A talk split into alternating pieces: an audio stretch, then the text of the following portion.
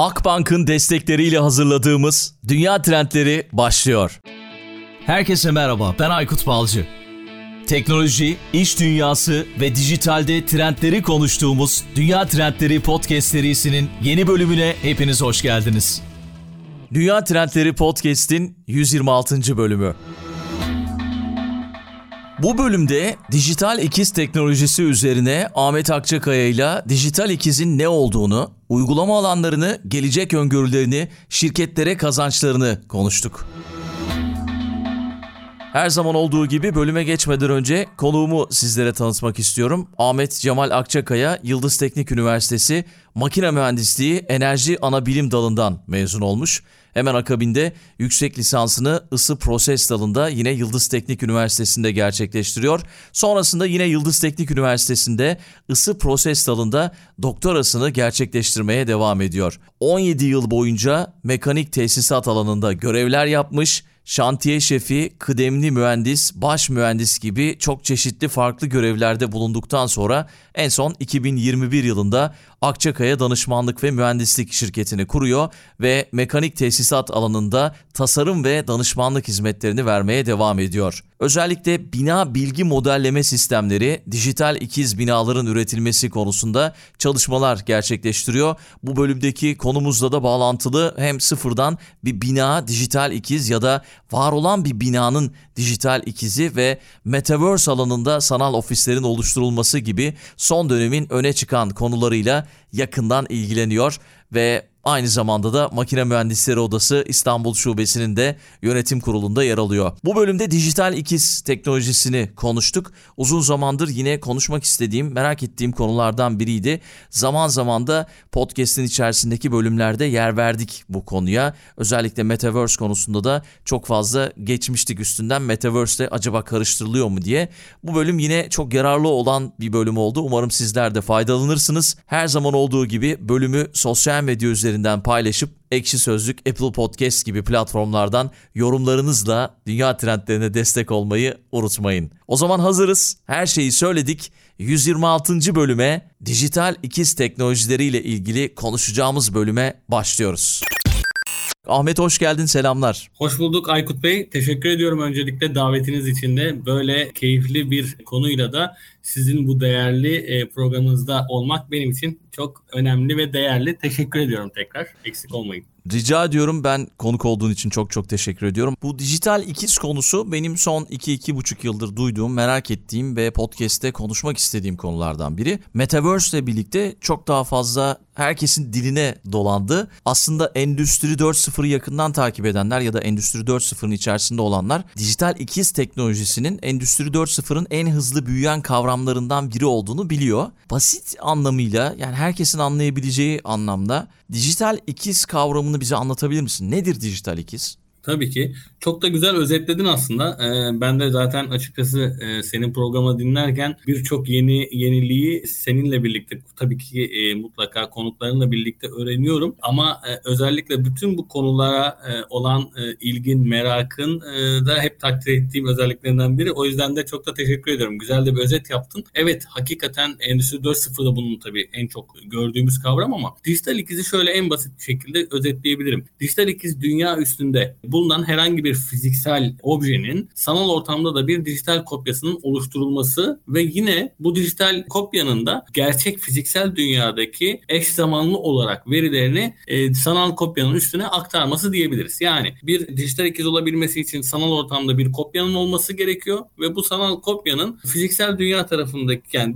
dünya tarafındaki fiziksel objenin de bütün eş özelliklerini anlık olarak e, kendi üstüne aktarabiliyor olması lazım ki biz ona dijital ikiz diyelim. Tabi dijital ikiz çok eskilere dayanıyor aslında. Özellikle birçok yerden de zaten bu bilgiyi hani bulabilir ilgi duyanlar, merak edenler. NASA'nın 1970 yılında Apollo 13 projesinde bir başarısızlığa uğraması sırasında e, bir temenni gibi ortaya çıkıyor aslında. Diyorlar ki ya keşke biz bu e, işi yapmadan önce bunun bir dijital ikizi olsaydı da e, biz bu dijital ikizde bir e, simüle etseydik inişi, kalkışı, oradaki durumu, onun e, yer çekimini işte değişikliklerine göre baksaydık diye. Tabii o, o sırada niye temenni kalıyor? Çünkü o zaman için daha böyle bir süper zeka bilgisayarlar ve en önemlisi işte demin söylediğin gibi Endüstri 4.0 tarafındaki şu an en çok kullandığımız bu nesnelerin interneti gibi, e, bulut teknolojileri gibi birçok şey hayatımızda yoktu. O yüzden bir temenni gibi kalmıştı. 2002 yılında bu sefer yine bir NASA danışmanı olan Michigan Üniversitesi'nden bir profesör Dr. Michel Grivis e, tarafından bu sefer artık daha somut bir şekilde eline alarak ortaya atılıyor. Ben açıkçası bu tür böyle yeniliklerin de ne diyelim işte NASA'daki bazı çalışmalar e, sonucunda ortaya çıkması da hoşuma gidiyor açıkçası. Yani bir şeyi araştırmak isteyen, bir şeyi keşfetmek isteyen insanların bir araya getirdiği bir kümeden mutlaka bir yenilik çıkıyor. Yani ben bunun çok değerli olduğunu düşünüyorum. Dolayısıyla da dijital ikizi belki en temel anlamıyla bu şekilde başlangıcını söyleyebiliriz. Tabii teknolojinin ilerlemesiyle artık günümüzdeki gördüğümüz tam anlamıyla bir dijital ikiz kavramını da oturtmuş oluyoruz. Kesinlikle Gartner'a göre nesnelerin interneti projelerini uygulayan kuruluşların %13'ü hali hazırda dijital ikizleri kullanıyormuş. Bunların %62'si de dijital ikiz kullanımı kurma sürecinde ve bunu yapmayı planlıyor. Yine başka bir araştırma Markets and Markets'ın son raporuna göre dijital ikiz pazarının 2025'e kadar 35.8 milyar dolara ulaşması tahmin ediliyor, ulaşacağı tahmin ediliyor.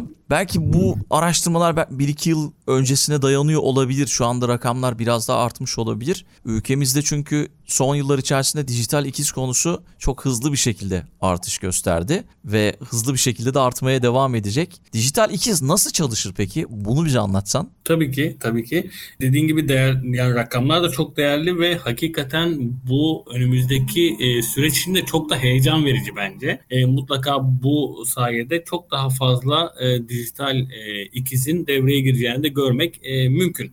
Dijital ikiz tabii önce de demiştim bir fiziksel objenin sanal ortamda bir üç boyutlu kopyasının oluşturulmasıyla başlar diyebiliriz. Serüven, serüvenin böyle başladığı aşikar. Ama daha sonrasında biz istiyoruz ki o obje acaba gerçek hayatta nasıl davranıyor? İşte onun için orada o noktada nesnelerin interneti dediğimiz işte hem sensörlerin devreye girmesi, bu sensörlerden eş zamanlı verilerin aktarılması ama demin e, çok güzel söyledin. Bütün böyle nesnelerin internetini kullanan firmaların hepsi dijital ikizi ikize ulaşabilmiş değil. Birçok firmada ise bu artık dijital ikize veriyi aktarabilmek önemli olan ve değerli olan. E, dolayısıyla önce 3 boyutlu bir kopyanın oluşması sanal ortamda daha sonrasındaki sensörlerle birlikte e, verilerin e, yüklenmesi diyebilirim. Ama buradaki en önemli şey gerçek zamanlı verileri elde edebilmek ve bunu işte bulut teknolojisiyle hızlı bir şekilde sanal ortama aktarmak ki bunu bir an önce arka tarafta belli şeyleri simüle edelim. Mesela hani örnek vermek gerekirse şu an en çok böyle karşılaşabileceğimiz dijital ikizin canlı olarak insanların nerede hani kullanılıyor dendiğinde e, hemen somut bir cevap Formula 1 yarışları diyebiliriz. E, Formula 1 yarışları biliyorsunuz e, hızın en önemli olduğu an. E, tabii hız değil reflekslerin de çok kuvvetli olduğu ve her pilotun da sürüş tekniğine göre de farklı e, davranışlar sergilediği bir durum. Dolayısıyla her e, firmanın kendi arabasının bir dijital ikizi aslında aynı anda aynı yarışı bilgisayar ortamında koşuyor diyelim. O, o yarışta bir şekilde devam ediyor ve canlı verilerle sürücünün kullanma tekniğine göre de o anki kullanma reflekslerine göre de arka taraftan bütün o yakıt tüketimlerini, lastiğin yıpranmasını artık birebir alabiliyorlar. Daha önce bir simülasyon yaparak, tahminler yaparak gittikleri pit stop seçimlerine veya lastik seçimlerine tam tersine artık arkadaki bilgisayarların dediğim gibi fiziksel ortamdaki pilotun birebir kullanışına göre bir şekillendirmesinden bahsediyoruz ve buna göre çok daha gerçekçi artık pit stop seçimleri yapılabiliyor. Yine mesela e, okuyorum haberlerde de görüyorum e, açıkçası e, Çevre ve Şehircilik Bakanlığı'nın özellikle afet durumları için bir hazırlık yaptığı durum var e, ve Türkiye'deki belli bölgelerin binalarının ya da şehirlerin diyeyim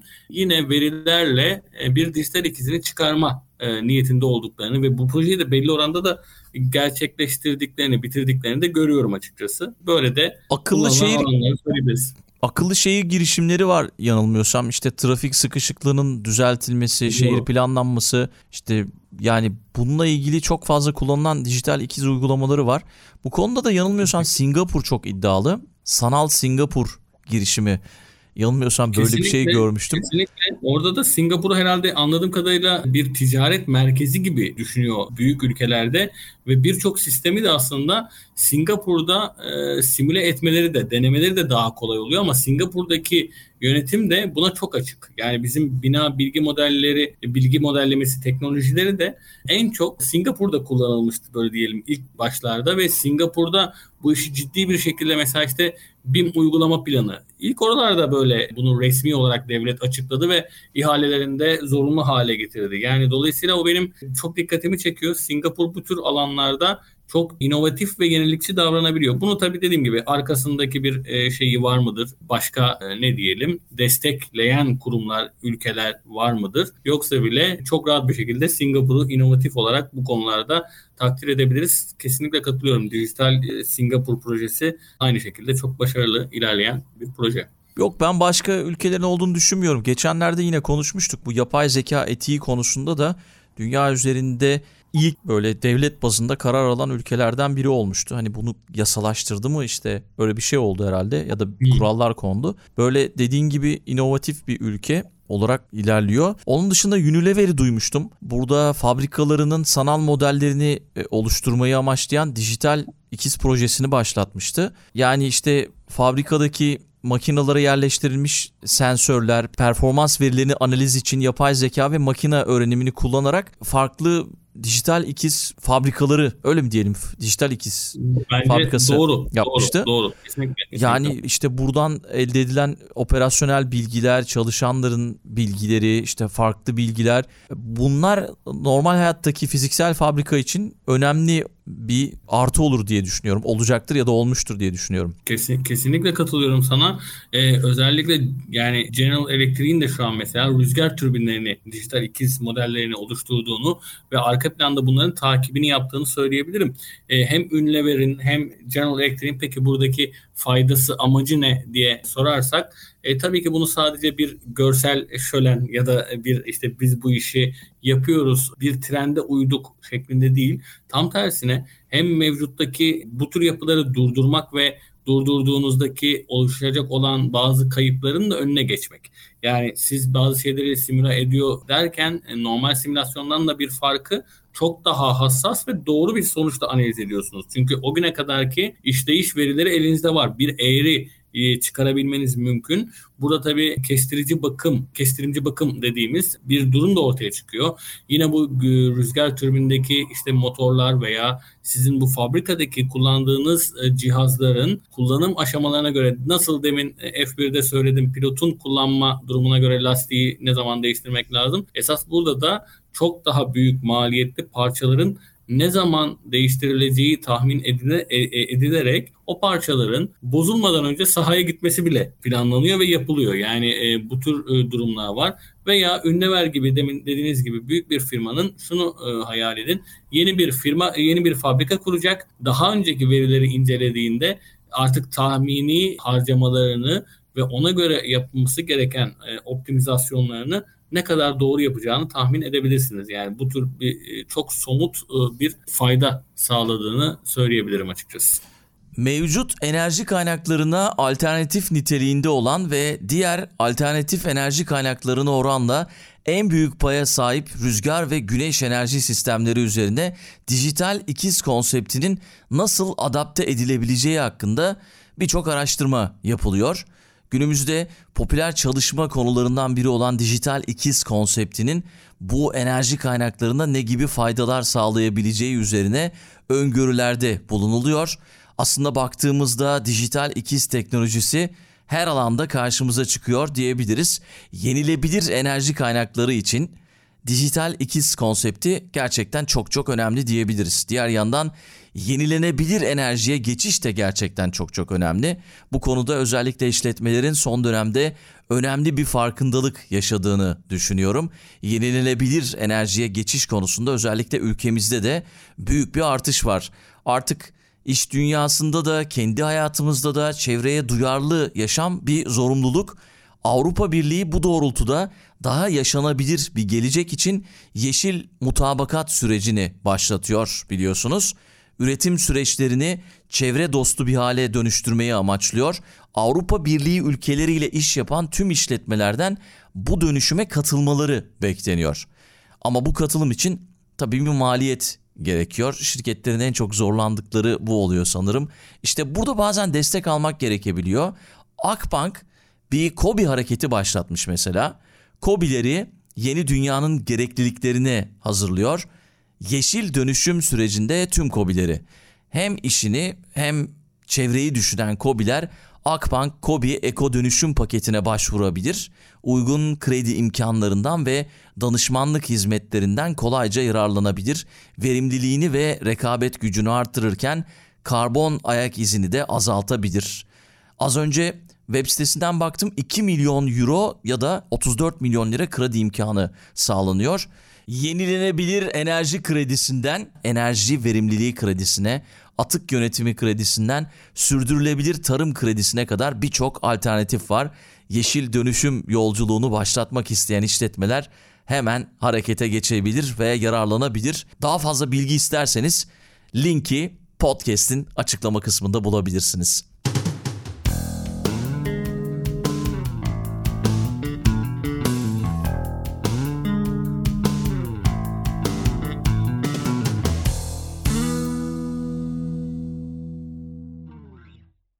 Fayda kısmında belki biraz daha anlatabilirsin. Yani dijital ikizleri kullanmanın faydaları neler ya da dijital ikizleri kullanmadan, uygulamadan önce nelere dikkat etmem gerekiyor? Belki bunlardan bahsedebilirsin.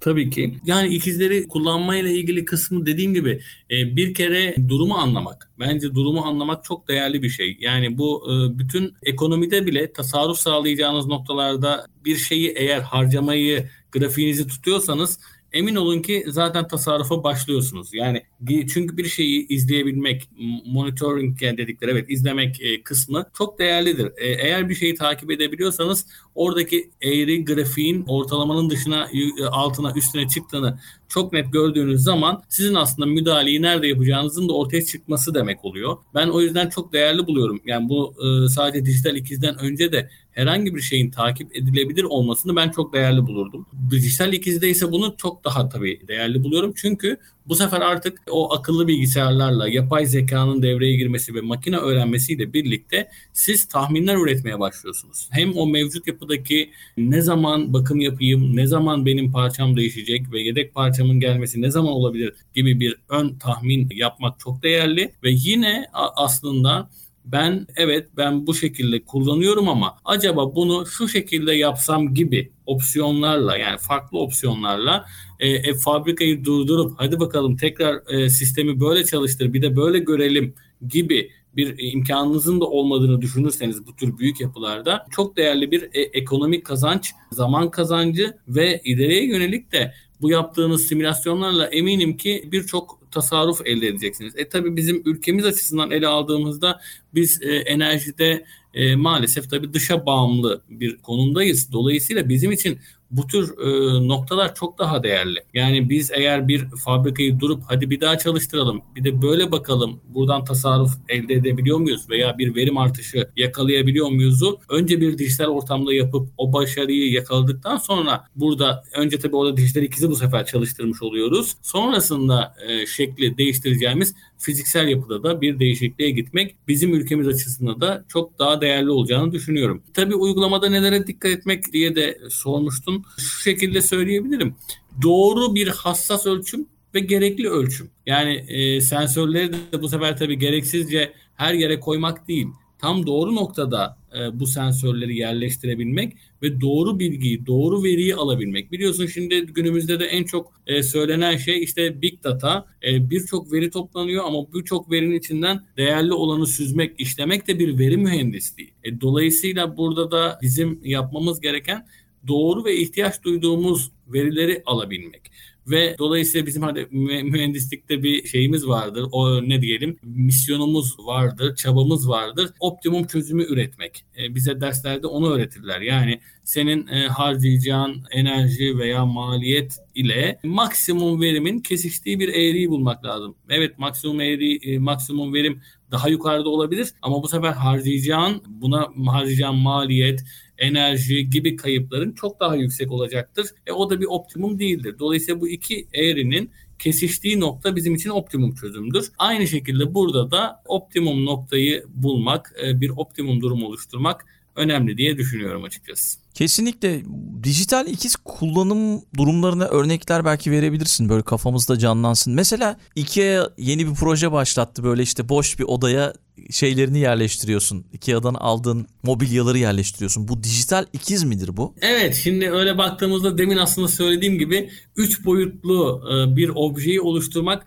tam anlamıyla bir dijital ikiz olmayabiliyor. Yani biz de mesela işte bina bilgi modellemesi sisteminde bir tasarladığımız binayı önceden üç boyutlu olarak tasarlıyoruz. Bu bir aslında öngörü ve ön tasarım desek daha doğru. Ama bunu eğer yavaş yavaş birleştirmeye başlarsak sizin o çizdiğiniz boş oda e, artık bir gerçek odaya dönüşür. Bunu işte augmented reality artırılmış gerçekçilikle e, yine o odanın içinde gezinmeye başladınız ve o artık koyduğunuz iki ya da koyduğunuz objeleri de ha orada gerçekten de görmeye başladınız. Ben ama açıkçası şöyle diyorum hala bile dijital ikiz değil diyorum. Çünkü ben onu aslında fiziksel olarak gerçek ortamda da koymalıyım.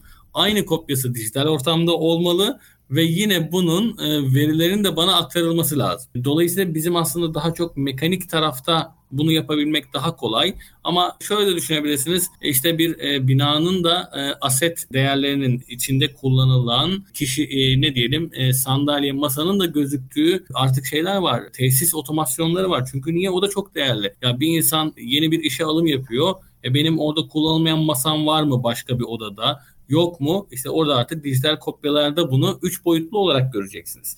Yani bir tesis otomasyon programlarında biz ne yapıyoruz? 2 boyutlu olarak görüyoruz. Ama artık bunu 3 boyutlu olarak görebilmek çok daha önemli ve değerli diye düşünüyorum.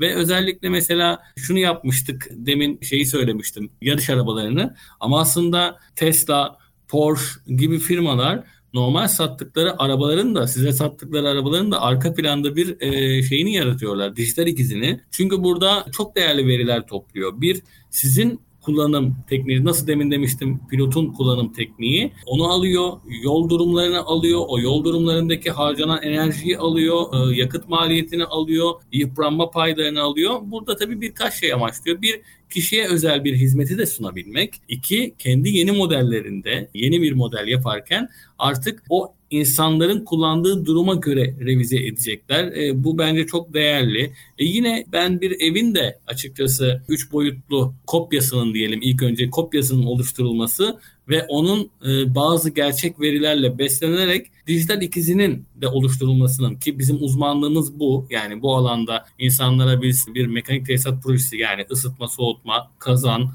klimaları ama esas bir sistemi onlara kuruyorken mutlaka bir bina bilgi modellemesi sistemiyle öncelikle biz tasarlarken daha o klimanın ne kadar bir güç harcayacağını içine bir info, bir bilgi olarak giriyoruz. Ve bu bilgi girildikten sonra inşaat alanında bu e, yapılıyor, uygulanıyor. E peki belki biraz kaydırıyorlar, farklı bir güç ihtiyacı oluşuyor, başka bir şeyler çıkabiliyor. Onun son halinin de verildiğini düşünün ve bunu artık bina otomasyon sistemiyle entegre hale getirdiğinizde sizin klima santralinizin günde kaç kere devreye girip çıktığı veya evde kullandığınız klimanın kaç kere açılıp kapandığı, kaç iklim derecesinde size bir sıcaklık verdiği değerlerin hepsinin artık takip edilebildiği. E zaten bunu aslında izah etmek, anlatmak da çok zor değil. Çünkü yavaş yavaş akıllı binalar dediğimiz binalarda siz evinize gitmeden cep telefonundan komut veriyorsunuz. İşte ben şu saatte geliyorum da kazanı aç, aç, e, ısıt ya da kombiyi aç veya klimayı aç, panjuru aç. Geldiğimde işte ambiyans böyle olacak veya evde otururken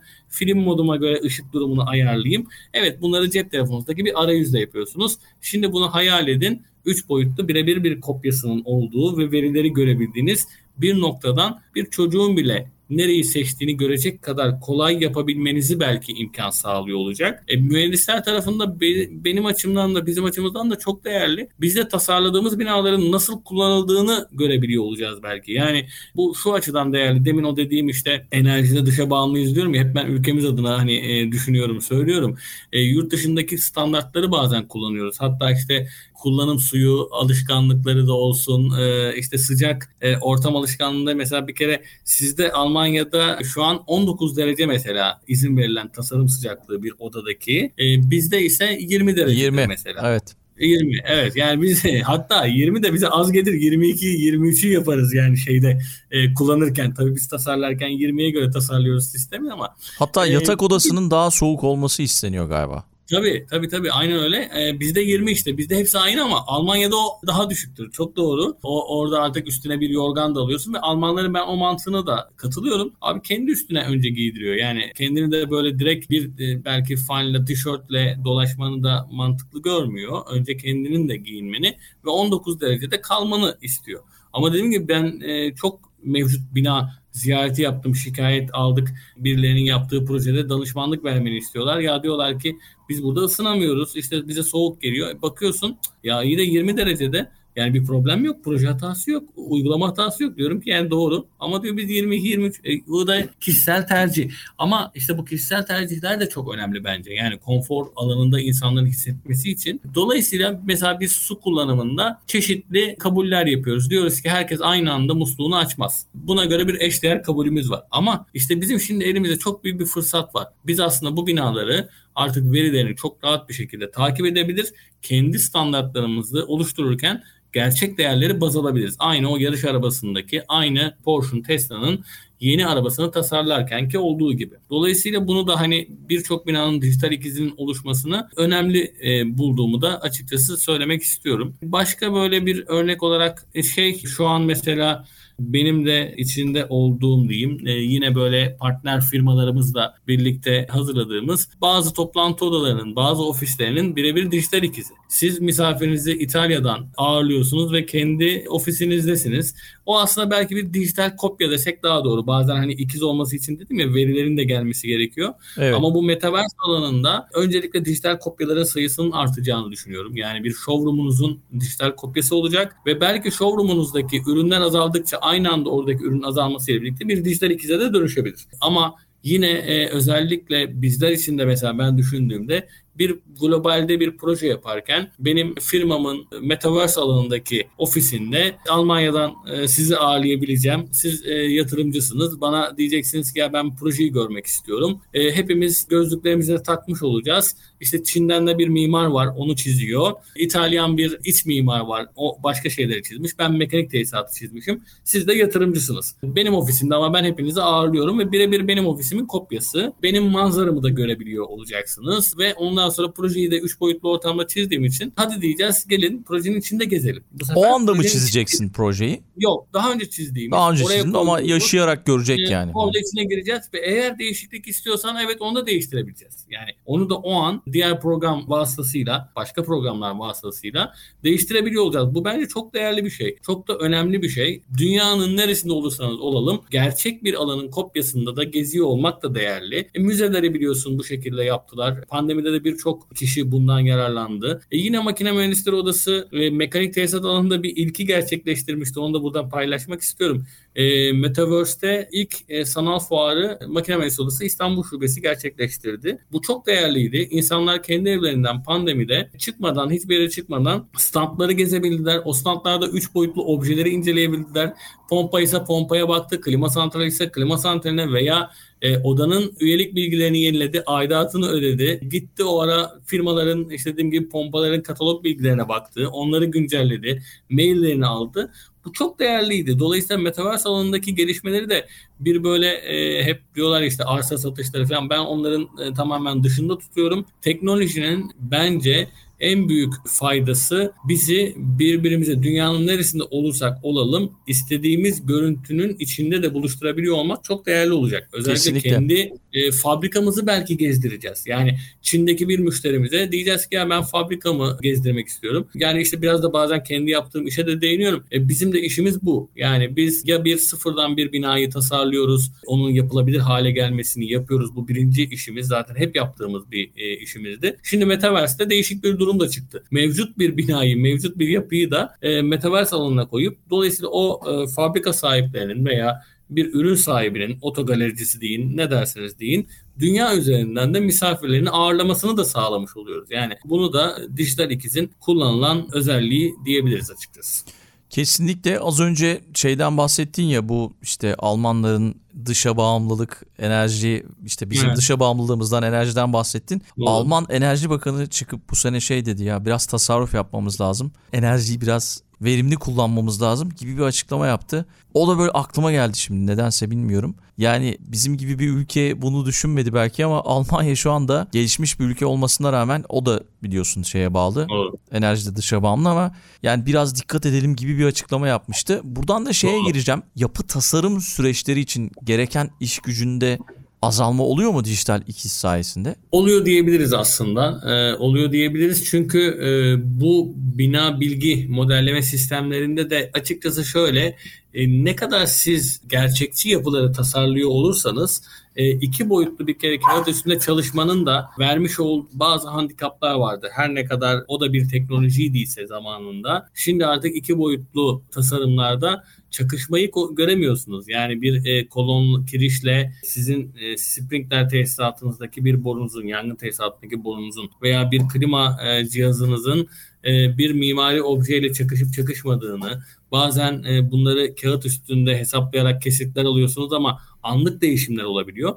E peki bir dijital kopya diyelim, ikiz demeyelim ama dijital kopyada çalışırken, çünkü daha hani fiziksel olarak kurmadık diyelim, tasarım aşamasındayız. Dijital kopyada çalışırken avantajımız ne? Bir kere en büyük avantajımız e, mimari grup bir şeyi değiştirdiğinde biz onu görebiliyoruz ve biz bu sefer kendi kod yüksekliğimizi yani borumuzun gittiği veya kanalımızın gittiği yüksekliği ayarlayabiliyor. Veya yine bütün bunları yaptık ettik ama ya acaba bir çakışma var mı? Bir, bir, bir, bir e, sıkıntı yaşıyor muyuz diye e, çakışma kontrolü, clash check dedikleri şeyi yapabiliyoruz ve bilgisayar bize bunu sunuyor. Ya sen diyor bu kadar e, noktada temas ettin. Hadi onu oturuyorsun tekrar düzeltiyorsun. E bu neyi sağlıyor şimdi? Bu senin e, sahada vakit kaybetmeni engelliyor. Yani sen ne kadar böyle bir dijital kopya oluşturarak ilerlersen tasarım aşamasında sahada harcayacağın emek, zahmet bu e, çünkü iki boyutluyken ne oluyordu? Aa burada kiriş varmış bu projecinin gözünden kaçmış. Aa buradaki nasıl olmuş da klima santralinin yeri sığmıyor. Ya bir bakıyorsun geçmişteki toplantı tutanakları hadi bakalım onları açıyorsun önüne iki boyutları. Aa bu aslında Mart ayından sonra kabul olmuştu. Mayıs'ta yatırımcı bir şey istemiş. Mimar orayı değiştirmiş. Benim haberim olmamış. Öyle kalmış. Şimdi bütün bunların önüne geçiyorsun. E bunun önüne geçtin mi bir kere e, sahadaki harcanacak iş gücü, sahadaki boşa gidecek olan maliyetin de önüne geçmiş oluyorsun. Yani belki orada bu iş için sırf birkaç kişi istihdam etmen gerekiyordu. E, ama o kişileri artık tasarım ofisinde zaten değerlendir ve yeni bir proje yapıyor ol gibi birçok anlamda faydası olduğunu düşünüyorum açıkçası. Şimdi şöyle bir araştırma yaparken şöyle bir şeye denk gelmiştim. Yanılmıyorsam Hı hı. Bri- Bridgestone'da çalışan bir yöneticiye sormuşlar bunu. Şey demişler yani elinizde çok büyük bir veri var. Yani büyük veri var. Büyük veri varsa neden bir dijital ikize ihtiyacınız var? Yani büyük veri var diye dijital ikiz olmaz diye bir şey yok anladığım kadarıyla. Dijital ikisinde olması gerekiyor. Mesela o bir Yok, lastik benim- şirketiydi. Kesinlikle, kesinlikle. Demin o söylediğim gibi aslında büyük veriyi de bir analiz etmek gerekiyor çünkü. Yani bu da bir aslında dediğim gibi uzmanlık ve veri veri mühendisliği gibi dediğim ayrı bir iş dalı, ayrı bir iş kolu ve bütün bu büyük veriyi de e, incelemek, ayrıştırmak gerekiyor. Ama e, dijital ikizdeki en büyük, en büyük basitlik ve kolaylık demin söylediğim gibi birebiri görebiliyorsunuz. Yani artık orada o veri size süzülmüş tam olarak nerede olduğu geliyor. Yine ben belki bir bina örneği olarak anlatacağım e, tabii daha çok kendi uzmanlık tarafım olduğu için. Bina tarafında şöyle siz bir binayı aldınız, bitmiş bina, teslim aldınız ve işletiyorsunuz. Bu bir alışveriş merkezi diyelim. Bir tane kapınız kırıldığı bilgisi geldi size. Tamam. Peki bu kapı acaba nereden sipariş edilmişti? Bunun bir garantisi neredeydi? Belgelerine bakacaksınız. Bu kapıdan kaç tane alınmıştı? Yedeği var mıydı? Bütün bu stok sayımlar için ayrı ayrı kağıtları karıştırıyor. Ayrı ayrı dokümanları karıştırıyorsunuz. Ama halbuki işte bu bir aslında bir veri değil mi? Elinizde bütün bu veriler var. Bir kağıt ortamında da var veya bir Excel'de var veya ayrı ayrı noktalarda programlarda var. Şimdi bu bütün bu büyük veriyi karıştırıp elinizdeki doğru veriyi süzmeye çalışıyorsunuz. Ama dijital kopyanız, dijital ikiziniz varsa o veriyi bulmanız sadece bir tuşa basmanız. Çünkü direkt o odaya zaten 3 boyutlu olarak aynı şekilde gidiyorsunuz ve o veriyi o kapının içine gömülmüş vaziyette. Ve siz sadece onu alıyorsunuz. İnanılmaz Anladım. derecede süzmüş ve kolaylaştırmış oluyorsunuz. O yüzden beyefendinin açıklamasını son derece destekliyorum ve katılıyorum diyebilirim. İklim konusuna gelsek ne gibi yararları olacak iklim konusunda? Yani Tabii iklim ki. krizini durdurabilir mi? İşte yani biliyorsun ülkelerin Tabii. vermiş olduğu taahhütler var. Bu da yaklaşıyor bu taahhütler. Bununla ilgili çok evet. fazla adım atılıyor. Belki dijital ikiz teknolojisi de bu konuda bir fayda sağlar diye düşünüyorum.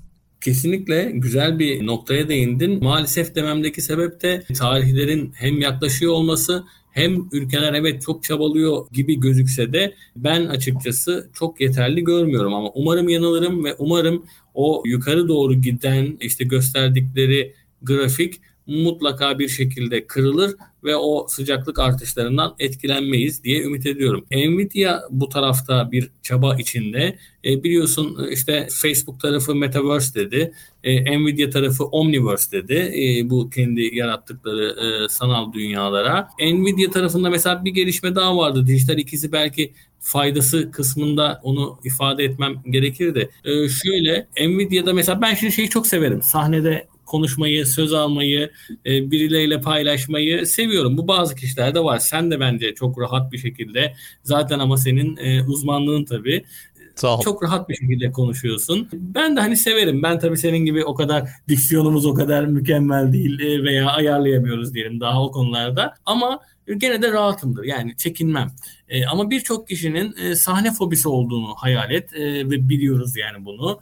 Ve konuşması da gerekiyor aslında çok da iyiler, hakimler konulara bazen çekiniyorlar. Yani oradan bir bilgi öğreneceğiz aslında e, ama maalesef çekindikleri için o bilgiyi alamıyoruz. Şimdi Nvidia burada artık bir sanal broadcast alanı yapıyor ve sen diyor ki bizim işte demin anlattığım o showroom'u bir kongre salonu gibi de düşünebilirsin. Yarattığın kongre merkezinin içinde artık avatarın birçok kişinin tam da gözlerine bakarak sahnede konuşurken aslında sen bilgisayardaki alt tarafından bir yazı okuyorsun. Ve ekranın tam karşısına kameraya bakmıyorsun. Artık ona ihtiyacın yok çünkü avatarının senin mimiklerini kopyalamış ve senin yerine orada insanların gözüne bakarak konuşuyor. Ben e, bunu çok değerli buluyorum. Yani insanların artık belki şeyi de kalkacak. Ne o? Prompter, prompter'ı da, prompter efsanesini de belki e, kaldıracak bir teknoloji diyorum. Şey, Nvidia bunun üstüne çalışıyor. Evet ve, ve sen e, Almanca sunarken diyelim ben seni Türkçe dinleyebileceğim. Bir başkası İngilizce kendi dilinde ve İtalyanca dinleyebilecek. Ben bunun bir kere bilginin e, önündeki sınırlar hep her yıl kalkıyor tabii. Her geçen yıl daha da kalkıyor diyelim ama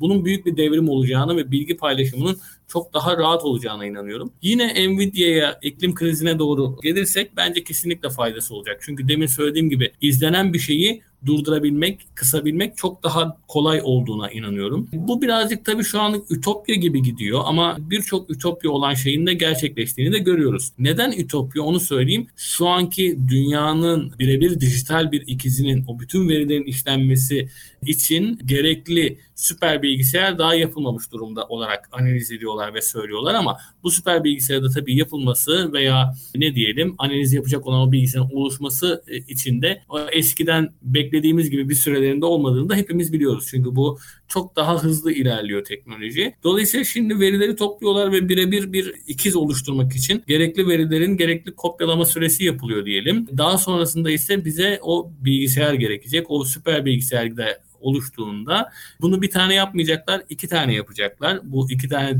dijital dünya ikizi hayal edin. E bunu da şunun için söylüyorlar. Bir tanesinde böyle e, ne diyelim afet durumlarını hani bir kıyaslayacak bütün doğal böyle afetler oluştuğunda neler oluyor ona bakmak istiyorlar. Onu incelemek istiyorlar. Farklı doğal afet numune edecekler. Bir diğerinde ise iklim adaptasyonunu destekleyici çalışmaları analiz edecekler. Acaba bunu yaptığımızda kaç derece düşecek? Hangi bölgede düşecek? Nasıl olacak? Veya o bölge bu iklimler arttığında belki de yaşamak için hangi bölgeler kalıyor olacak gibi. Ama bunun tabii hepsi bunları simüle ettiğinizde sizin bunu durdurabiliyor şansınızın artıyor. Ben dolayısıyla bunu çok değerli buluyorum. O aşırı hava olaylarını tahmin etmek bile çok değerli. Yani nerede ne zaman ne olacak ve sen ona göre ne önlem alabilirsin? Acaba nasıl yapılar yapabilirsin? Nasıl yaşamına devam ettirmek için neler yapabilirsin? Tabii esas bu e, süper güçlü binayı analiz etmek için dedim. Yani makine öğrenme için aslında. Hani hep o dediğimiz makine öğrenmesi, yapay zekanın makine öğrenmesi dünya gibi bir büyük datanın kısmında da ne kadar güçlü bir bilgisayar gerektiğini tüm dinleyicilerimiz tahmin eder diye düşünüyorum. Ama ben bu çalışmaların hepsini